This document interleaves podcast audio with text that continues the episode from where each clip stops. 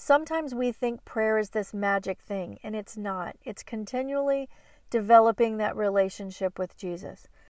Welcome to the Society's Child podcast, where we have real conversations about being a trauma responsive educator in the midst of a significant mental health crisis. Hi, I'm Trish Senzak, a former educator, compassion advocate, and Jesus lover, and I'm so grateful that you're here. Are you feeling confuzzled about your students' behavior and needs? You're not alone. If trauma informed strategies leave you wondering, what's next? Don't worry. My friend, I've been there too.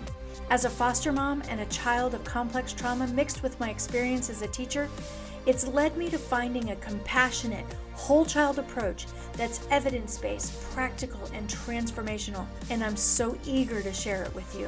Whether you want to connect with your students on a deeper level, create a trauma sensitive environment, or you just need a little bit of encouragement or support, you're in the right place. So grab a drink, a pen, or your earbuds, and let's work together to create a safe and student attuned trauma responsive school culture. Society's children need you. So let's get started. Hey, friends, today I want to talk to you about being prayed up. Many times you will hear me say at the end, stay prayed up. And I, this may be confusing for some people I want to encourage you as I've developed my relationship with Jesus. And if you didn't listen to last week's episode on what it means to have a relationship with Jesus, I encourage you to go back and listen to last Monday's Mindset Matters. It really is important that we start there. Wherever you are, there is no rule or there's no way of doing it specifically. Some religions will teach you that, but this is not about religion, my friend. This is about relationship. So when I was younger and I was growing up in a particular set of faiths, I've had a couple journeys through some different faiths in my life.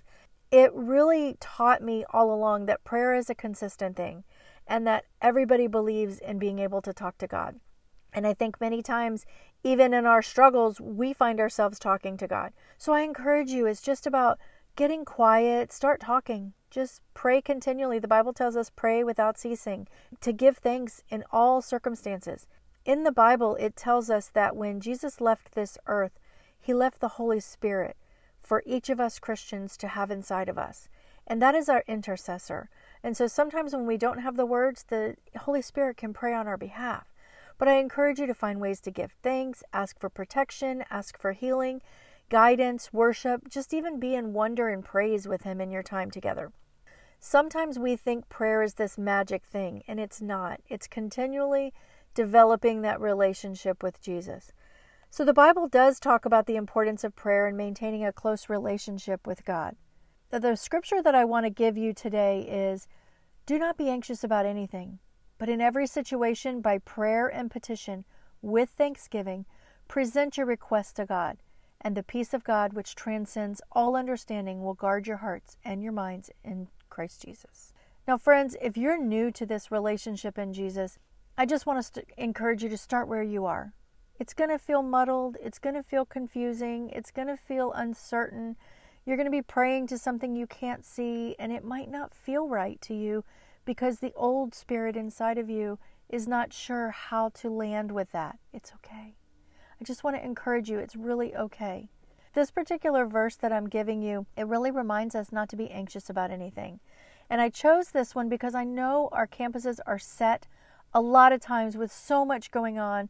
Our kids' problems are there, the curriculums, the demands, the the ins and outs, the noise, the chaos, the everything going on in campus. Sometimes we just don't even know what to pray and it brings on a lot of anxiety. But I encourage you, the Bible tells us that as we as Christians, if we are walking in him, he will give us the desires of our heart. I used to ask him for things as simple as, Lord, I don't know where this check went that the bookkeeper just wrote me. Can you please help me find it? And there it was, and it, it just appeared. If we have that kind of faith, faith with a grain of a mustard seed, God will materialize things for us. He will protect us in the classroom, He will protect our students. So, this is what I mean by be prayed up. It's just a state of readiness, it's a state of preparedness that just comes through being prayed up and pray with Jesus about this stuff. It usually means that if I say prayed up, it usually means that just engage in a conversation with Jesus, encourage yourself by listening to him and really just have that strong relationship with Him, knowing we're having a conversation even in the middle of this chaos. Being prayed up is really about the frequency. Just do it consistently and with sincerity. Have good motives under Jesus knows your heart. The depth of your prayers, they really don't matter whether it's basic, beginner, immediate, inter, intermediate expertise, whatever, you know, whatever you might have or whatever you might be doing, wherever you are, it doesn't matter your level. Just begin to speak to him. Engage regularly and with a sincere heart and it will grow that relationship with Jesus. You can do this by a morning devotion.